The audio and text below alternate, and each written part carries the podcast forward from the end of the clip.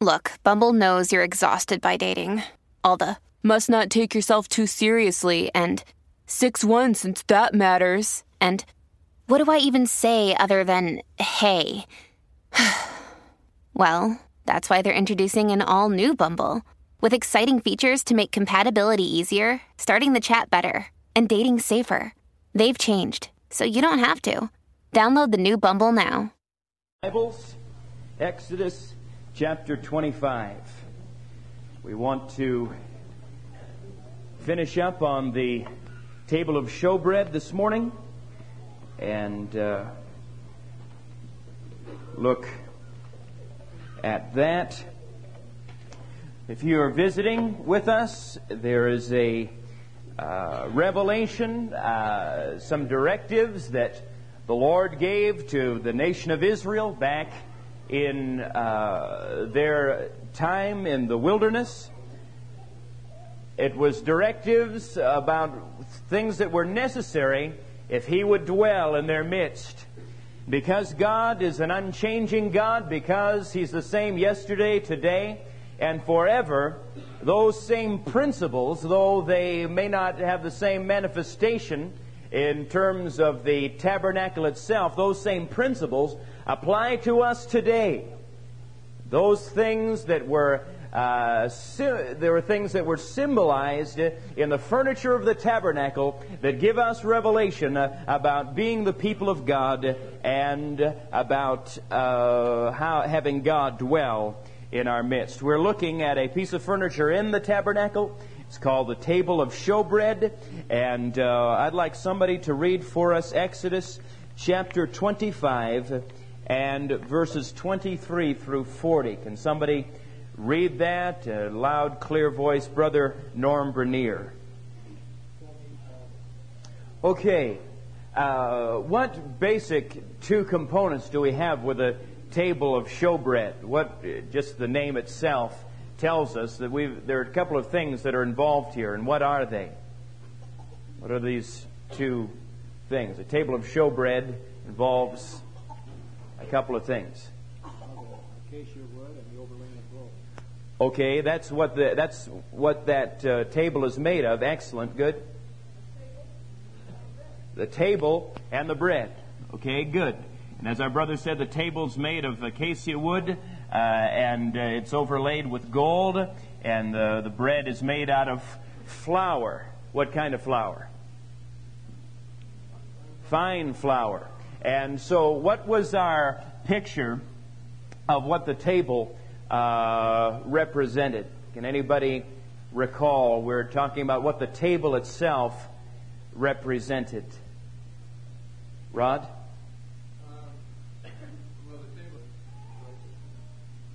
Okay. Okay, picture of the church.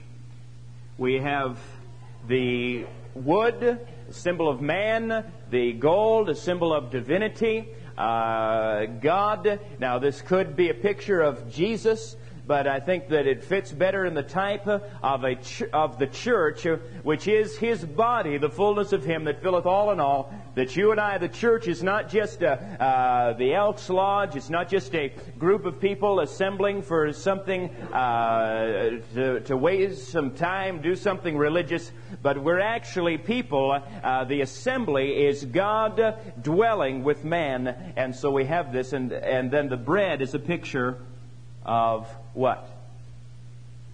Dave? Of Christ.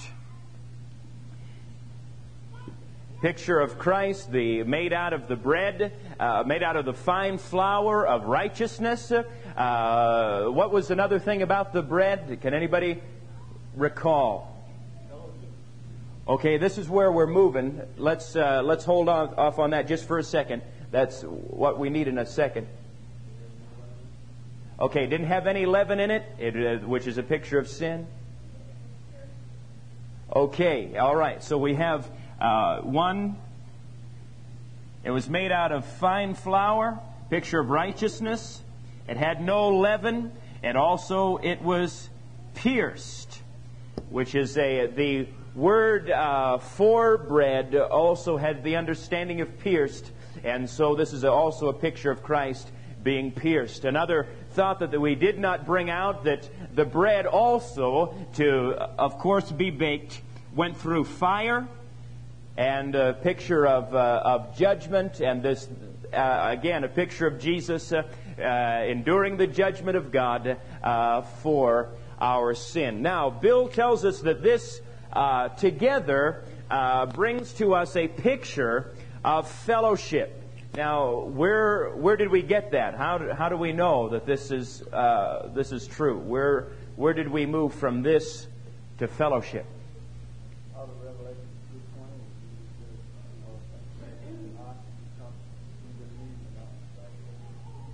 Okay, uh, okay, good. Let's let's put that to one side right now. That's exactly where we're going. But let's lay a little bit more foundation first, Bill.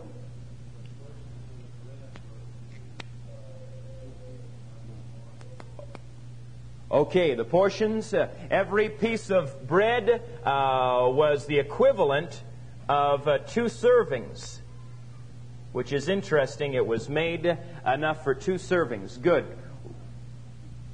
Other uh, thoughts?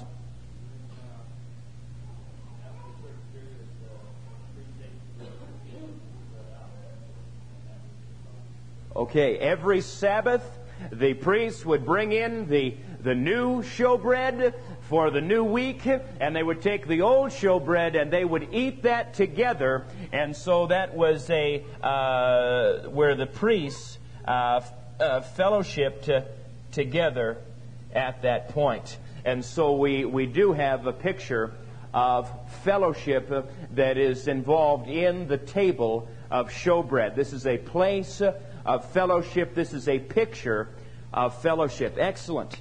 Now, uh, getting back to what, uh, uh, what Carl shared with us just now, what is the priority in our fellowship? If we're going to have fellowship, if we're going to enjoy fellowship, what uh, is the foundation for that? What is the, uh, the beginning point of that, Louis?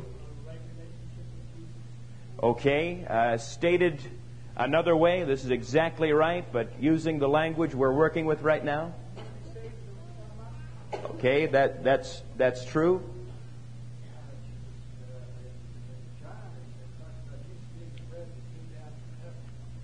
Okay, so we have these, uh, again, these are other pictures of us uh, with Jesus. We must have uh, that experience of salvation, uh, and that initiates us into what with Jesus? Fellowship with Jesus Christ. Excellent. Okay, so our fellowship First of all, this uh, surrounds the bread. Okay? This is what we're involved in right here. These guys just didn't come and bring uh, uh, nachos in. They just didn't come and, uh, uh you know, whatever they uh, wanted to have. This fellowship was surrounding the bread. These men had to be partakers uh, of the bread. They had to have, they had to personally be partakers of the bread, which is a picture to us of salvation of that miracle of, uh, of redemption. Uh, Behold, I stand at the door and knock. If any man hear my voice and open the door, I'll come into him and sup with him and he with me. And this, but this also is more than just that initial salvation experience, but it involves our ongoing fellowship with the Lord Jesus Christ. So you can't fellowship with just anybody that's prayed the sinner's prayer sometime back in their life they prayed a sinner's prayer or uh, they've, they've had some kind of experience with God, that this is involving an ongoing fellowship. And how do you have an ongoing fellowship with Jesus Christ? Okay, here's again that picture of the bread that are eating that, where this becomes a part of us, where Christ becomes a part of our lives. Okay, good. Uh, what is all of that? What, what could we say about all of those things? Obeying God. Uh, what I'm looking for is, is a 1 John scripture. 1 John chapter 1. Walking in the light. If we walk in the light, uh, as uh, He is in the light, then we have fellowship one with another, and the blood of Jesus cleanses us from all sin. If any man says that he has fellowship with God and he's walking in darkness, then he's a liar. And so our fellowship then uh, is not merely on an experience that we once had with Jesus. But if you and I are going to have fellowship with one another, it's going to require that we be walking in the light. It's an ongoing relationship uh, with Jesus Christ. Now, perhaps it would be helpful at this point to uh, get some thoughts from you about what is the difference between fellowship and a relationship. Now, my, my younger brother was here for this Sunday school last week, and he got really, really upset at me because what he was saying is that uh, he thought I was saying I don't, we don't care about sinners. That we can't have any relationship at all with our families. Uh, we can't have any type of relationship at all with our brothers or sisters or parents or uh, neighbors or anything. We just uh, uh, we only can have relationship uh, with this small group of people. Well, he wasn't really listening, but I understand you know, how he could interpret that. Uh, what is the difference between fellowship uh, and relationship? Brother Fred?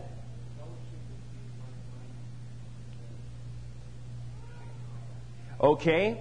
Uh, fellowship involves being like minded. You can't sit down. If you don't like menudo, and uh, and you sit down and you're sitting down with a menudo addict then uh, uh, you uh, there's only going to be so far that you're going to be able to share that meal together you might be able to get some of the the sauce off the top but when it gets down to the real meat of the matter then your fellowship that sharing that food is going to be over going to say no uh, I, I can't i can't take this any further uh, fellowship uh, involves our eating the same food. It involves a sharing uh, of uh, what uh, of heart, a sharing of life, uh, where we love the same things. Amen. Somebody else.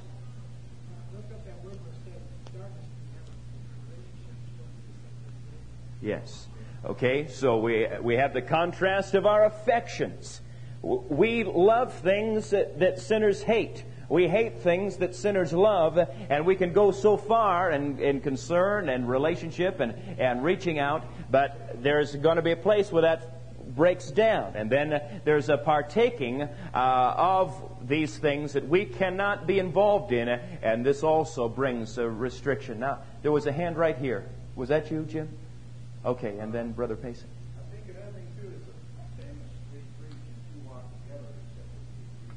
Okay. Can two walk together except they be agreed? There's, uh, again, there's a point. It, it, we're not saying that you can't have relationship with your brother and sister or uh, your parents or your friends or other these people that you have contact with, but there's going to be a time when that just breaks down. Brother Kennard? Okay. Good. It goes it goes deeper. It reaches a higher plane that uh, that goes beyond what a normal relationship would have. Brother Ron? Yes. This is a breakdown in terms of priorities. Brother Elliot?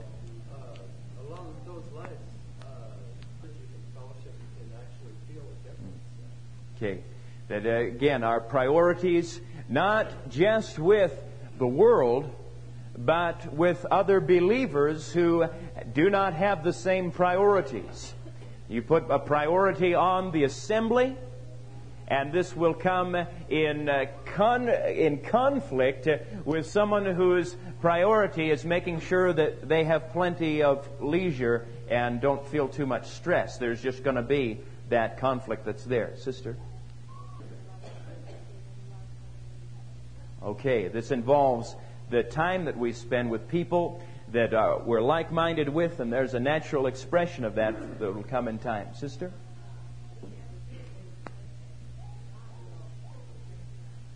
Amen. Amen. That's one of the great blessings that are involved in Christian fellowship. Brother Noel?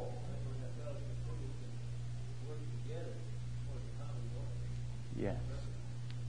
Okay, let's. Uh, we got some good comments on this. Let me just throw this out to you. What about your fellowship with a carnal believer? This is an interesting topic, isn't it? What about you're going for God, and there's uh, folks in the assembly that their priorities, they come to the, this church, they they uh, go to, on occasion anyway, they, they're involved, but there's a whole thrust of their lives uh, that is uh, that is to the satisfaction of uh, appetite or pleasure before the kingdom of God. But you like this person, you go to the same church with this person. Uh, you don't want to, uh, uh, you know, just be holier than thou. You don't want to just uh, cast them off. What, what do you do? What are some thoughts? Maybe you've had to wrestle with this. Jeff? Okay.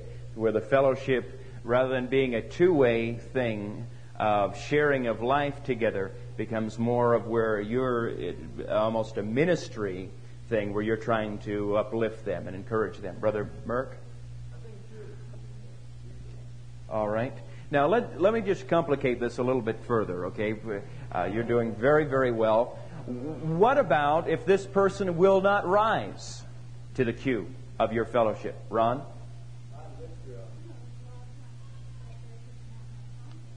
Conflict that comes. Amen. Okay, now, uh, what about, okay, so here we, I think we're, we're coming to grips with the fact that, okay, here you have a, uh, brother or sister, they're not doing well. They may come to church, they're going through the motions, uh, and uh, they're uh, out, uh, they're going to the flicks. They got their uh, worldly music they're listening to. Their uh, their conversation is always on a worldly or carnal plane, and so there is a sense where you you may reach out to them and try and encourage them and bring them to a place of, of, of consecration in their life and loving them. But they're, if they're not responding to that, if they cannot do that, then there needs to be a separation uh, that happens where you need to back off from that relationship, is what we're being told. Now, does it ever go any further than that? You ever have to say, look, this is why I'm not, I can't be with you. You know, I, I can't uh, go to see the romancing of the stone tonight. Uh, that that's off the wall. I'm I'm gonna do something else. And you, what, what's the what's the point? What is there something more that perhaps needs to be said?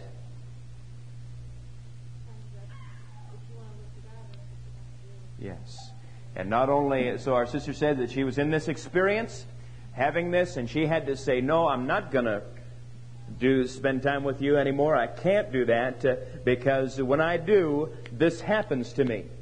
And so uh, I just want you to know that this relationship has this effect upon my life, uh, and where it's actually stated right to that person's face that this is what is happening. Carl?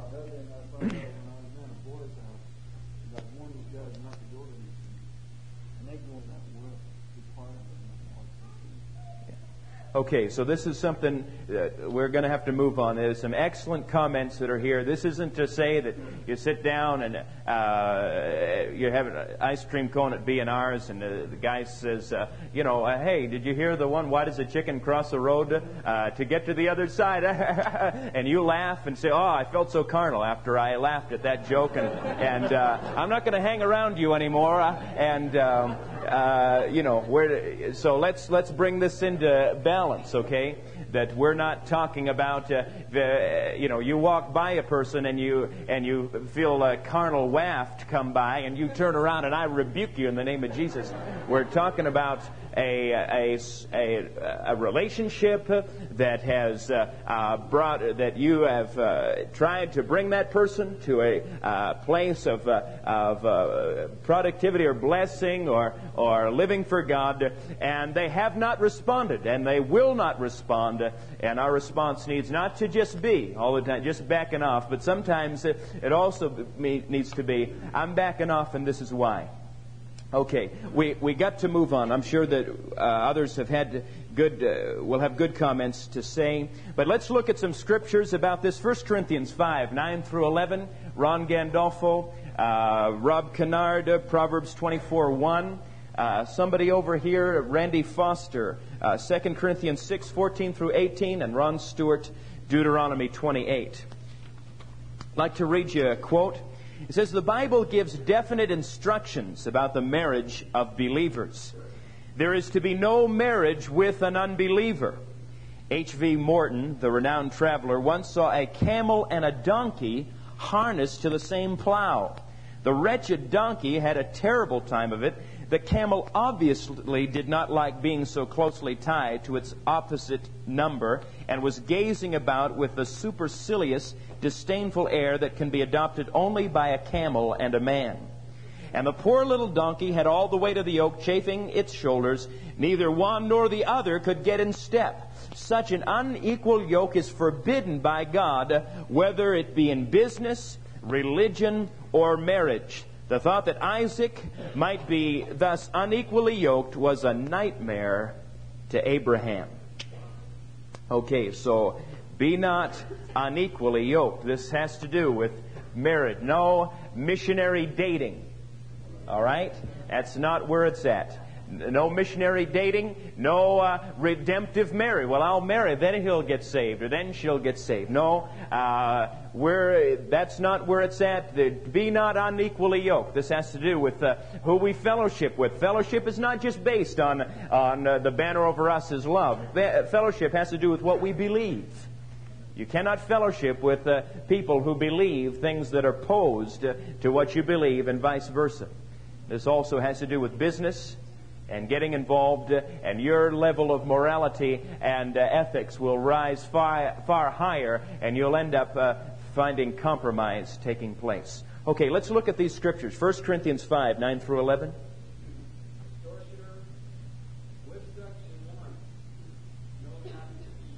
Okay, here's Paul talking. He's not talking about the people in the world. He says if you're going to remove yourself from every single person and never talk to anybody that uh, uh, does these things in the world, then you'll never get anybody saved. You're going to need to reach out and tell folks about Jesus. But he says you're going to find these things in people that call themselves brethren. And that, at that point, uh, there needs to be a stand that you take uh, against that sin. Proverbs 24 1.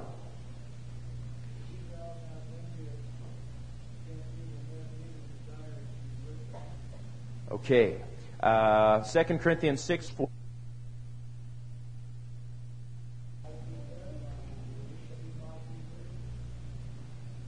Amen. Okay. And then finally, Deuteronomy 28.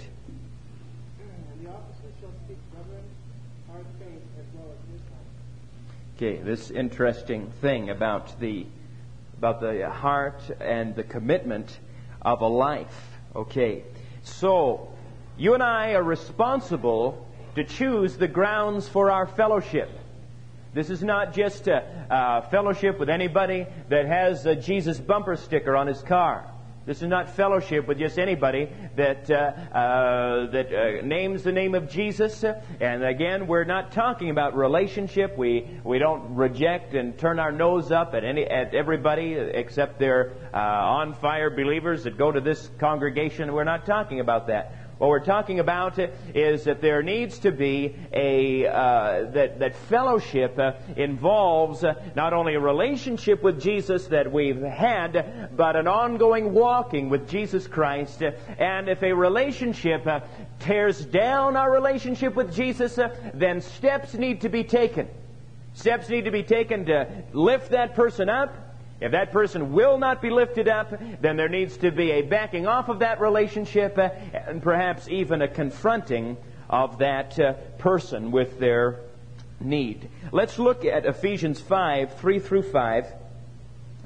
And we want to uh, see some of the things that do enter into our fellowship or can ruin or tear down our fellowship. It says, uh, but fornication and all uncleanness nor covetousness let not be once named among you as becometh saints. Neither filthiness nor foolish talking nor jesting, which are not convenient, but rather the giving of thanks. For this ye know that no whoremonger, nor unclean person, nor covetous man who is an idolater hath any inheritance in the kingdom of Christ and of God. So there is a obvious breakdown of fellowship with people that are involved in sin, but it also has to do it uh, with what we talk about and how we talk. Notice that people talk about sex all the time. Always fascinated by talking about sex. I really like to do that. And then it moves into the joking and the jesting and the fantasizing and, and all the other things. That there, that Paul says, uh, you don't have to talk about those things. You don't talk about those things with uh, other believers. Sit around and jawbone and, and joke and all this stuff is not to, to be mentioned among you. Filthiness, shameful, base, and I- impure language, uh, foolish, arrogant, irreverent, it's joking about sin, joking about sin, or always talking about the old days. You know, you're always talking about the good times you used to have before you were saved, when you were cool. Boy, you know, you can't seem to get a girlfriend now, but boy, you remember the days when you were Romeo. Jesting. That's not to say that you can't tell a joke. You know, that if you want to use that one, why does a chicken cross the road? You can use that one. Uh, not say that you never uh, tell a joke or you, you know you never laugh or anything, but this is a jesting that involves uh, witty and suggestive and lewd speech and insinuations uh, that move into the impure, unclean realms. Jesting that uh, involves these type of things. So there's people who, oh, they're so funny, but their humor is either uh, about the things of God or it's about the world all the time. There's something unclean about their humor. They're always talking about uh, the old days. Again, another word on dating. Remember, your priority relationship is with Jesus. If you, you need to keep that relationship with Jesus. And if there's some guy from this church that's asking you out, and he takes you out, and and uh, uh, and this begins to tear down your relationship to, with Jesus, even to be around him, then chances are you don't want that relationship to go too much further, because once you're locked together in contract for life, what's going to happen to that relationship with Jesus? Okay, vice versa. She may be the best looking girl uh, in the whole congregation. But if being around her uh, destroys your relationship with God, if the total thrust of her life is uh, in some other direction, then don't worry about it. The good looks, they don't. They're not going to last forever. Amen. But a uh, relationship with Jesus is something that you need to hang on to forever. See, the problem is that we need fellowship. We need fellowship. We need relationship.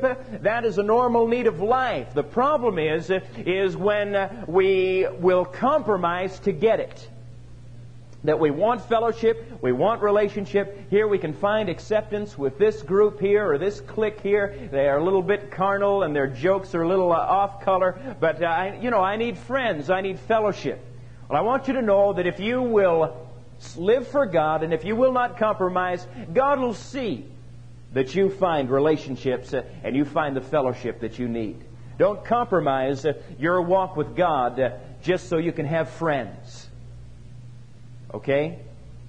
You girls are out in the workforce and some sinner guy, boy, he's so nice.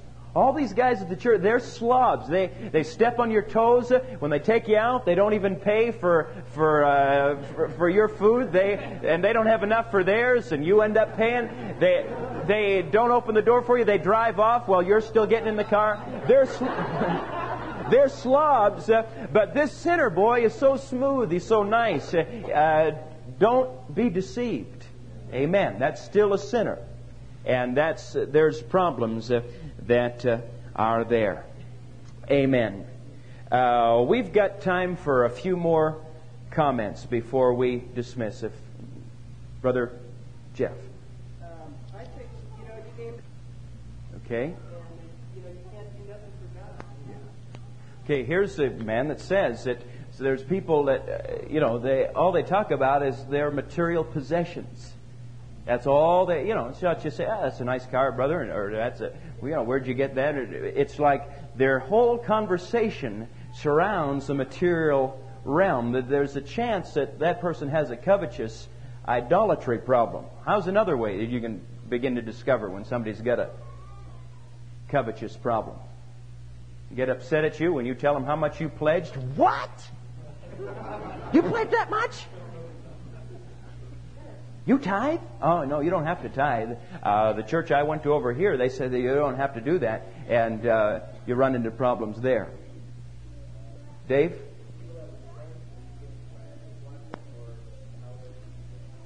Uh huh. Okay. Dave? Yes. That your fellowship and relationship will also move into the material realm.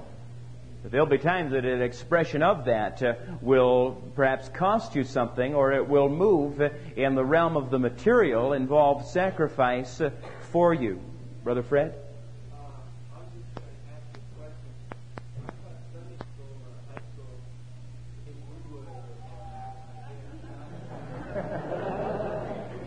You have great faith. Maybe I would. Uh, uh, okay, I don't have uh, a great response to that. I, I just I know that uh, that there are uh, that my son uh, relates to people at school. He has friendships with people that aren't saved, and I. I'm not about to, to tell him, nor do I think I need to tell him that no, you don't ever talk to anybody that's not saved. Now there are relationships uh, that he has. They're just kids, uh, and uh, and they play together. They have a good time together. But there are relationships that are obviously detrimental to him that uh, I will not let him be involved in. Say no, uh, that's no good. Now once they get older, uh, then that has to be watched too. That has to be watched carefully and closely. But I feel like I do have a responsibility not to remove my son from uh, the world and send him to some Christian uh, convent, but that uh, also that uh, there needs to be a, a, a, leadership that I exercise over the relationships that we have. We've, we've got to move into our church service. The Lord bless you. Excuse me, Woody, could you take that back for me?